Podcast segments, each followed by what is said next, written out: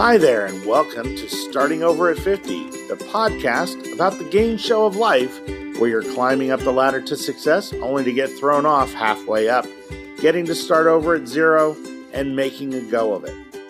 I'm Kurt Benton, your host, and I hope you'll enjoy this next episode. Hey, here we are again. Funny, it's the same place we were last week and the same place we were two and three weeks ago. So we dropped in. This is our fourth update of Vegas under lockdown. And I thought I'd pop in, give you a little insight into what we're seeing here in Vegas, and perhaps a little insight into uh, what I'm sure is everybody's favorite pastime, which is spending all day, all night yelling at people and having arguments on Facebook, but not really. So, first of all, I wanted to touch base on the uh, virtual reality solution that we talked about last uh, last time, which was the Oculus Quest. And for a few folks who have contacted me and said, "Hey, how do I get one of these things?" Uh, I want to kind of give you a little hint on what I did. Now, if you go to Best Buy, now can't go to Circuit City because they've been gone for a long time. But if you go to Best Buy and go to Best Buy online, uh, you'll see that there's two versions. One's the Oculus Quest 64 gigabytes, and one is the Oculus Quest 128 gigabytes. Now, obviously, if you've got the extra $100 to spend, go ahead and get the bigger one. But the reality is that they're both pretty much the same. And from all the reviews that I've read, you really probably won't fill the headset up uh, with that many games to make that much of a difference. However, if you pull it up on Best Buy, as I did just now, what you'll probably see is that this unit is sold out. Um, the best way to get this is that they essentially will uh, add to their inventory pretty much every day. Uh, I've found that the inventory updates pretty much get done between 12 and 2 o'clock in the afternoon uh, Pacific Standard Time. And essentially, you have to kind of just refresh your screen until you see that sold out turn to add to cart. And then, if you add to the cart, uh, you then have to try checking out. Unfortunately, uh, it took me probably a day and a half to get my last order in uh, for the for the quest but it was with a little bit of uh, time on my hands and a little bit of effort and refreshing the page i was able to get the oculus quest purchased and delivered in a few days. So for those of you who have asked me about how do i get it where do i find it you can certainly look at look it up on offerup or let it go let go um, or craigslist but typically you're going to pay 100 to 150 dollars more and it probably won't be new in the box and probably won't come with the warranty. So just a thought there. Go ahead and if it's something you're really interested in just make sure you go to the best buy page and or the oculus page and continue to reload it until you see that they've added some to inventory and go ahead and check out. Next i wanted to talk to coronavirus by the numbers. Now recently, as most of you know, I've moved into life insurance. And in life insurance, we talk about actuarial tables. Actuarial tables are essentially what determine how much you're going to pay for your life insurance. And it takes into consideration your age, your health, uh, what medications you're taking, what sports you're involved in, how heavy you are, how tall you are, your body mass index, et cetera, et cetera. And essentially, it calls us down as individuals into a series of data points which they can then mash up against data, uh, which against the computer, and it kicks out a number that says, based on this information, uh, this is how long this person should live. Uh, if you're a heavy smoker, heavy drinker, you've had five DUIs, you're uh, 350 pounds and five foot two, chances are you're not going to live as long. Now, certainly people get hit by a bus all the time, and that may throw everything off the scale. And that's kind of what's happened. Uh, when we had our business, um, we practiced what we'll call just in time inventory. And because of the availability of data in this day and age, where we can put in spreadsheets and we can use data analytical programs and match out how many pieces of this uh, widget do I use a month and how quickly can I get them and how fast do I need to order them and do I need to keep this in rolling inventory? How much do I need to keep in inventory? Everybody's freaking out right now because we don't have enough ventilators and we don't have enough masks and we don't have enough PPE.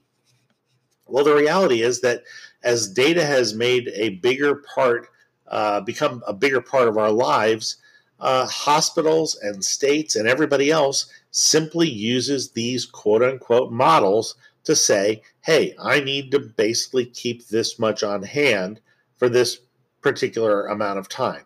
So you may have 20,000 masks in inventory for the flu season, and during the summer season, you may not need that many. So you don't buy as many.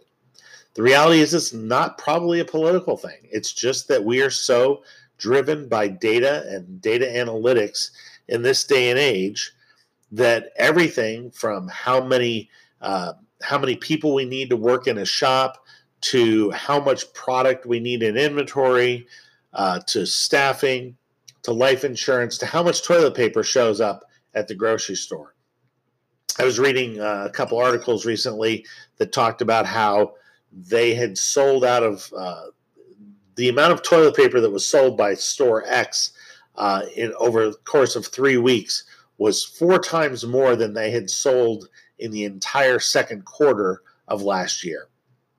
So, if we're going to live in a world where we're living and dying by the data point, if we're going to live in a world where when you go to a casino in Vegas, uh, when they reopen, and basically you sit down at the bar to play video poker, and unlike the old days where when you sat down and you put a couple quarters or a couple dollars into the video poker machine, they'd bring you a drink and you could drink for free so long as you were playing.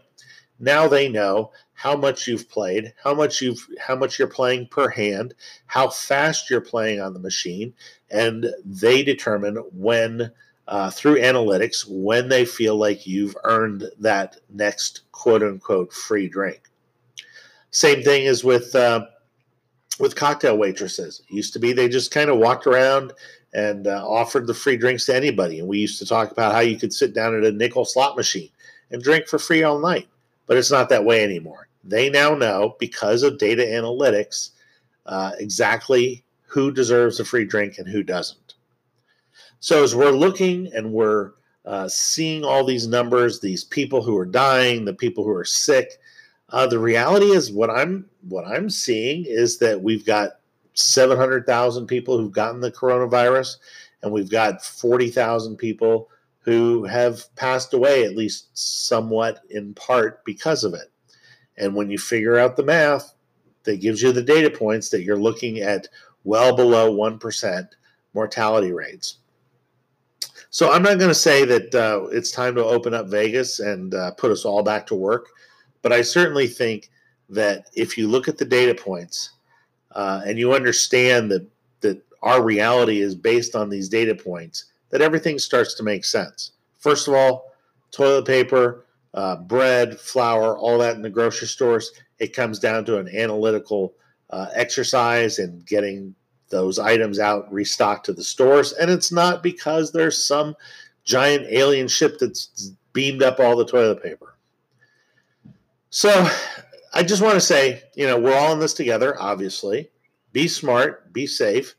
Um, do what you feel like you need to do to, to stay healthy, but get outside, breathe some fresh air. Um, don't fear it because let's be honest, fear is is doesn't do anybody any good. But if you feel like you need to stay home, stay home. If you don't feel like you need to stay home, be smart and realize that there are people that you're going to come in contact with that would prefer you stay six plus feet away. So that's going to be it for tonight. I did want to pass on uh, one more uh, reference.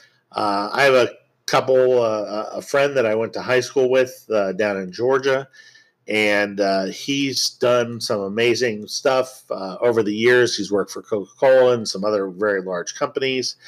And he and a buddy of his have started a podcast called Frankly Drinking. And basically, what they do, it's a little longer than this. Uh, but it uh, covers. They'll do several pours of whiskeys and review those, and at the same time, they'll fill you in on some unique information about some of Frank's better and perhaps some of his deeper cuts. So if you like Frank Sinatra and you like whiskey, give a try to Frankly Drinking, available where you get your podcasts.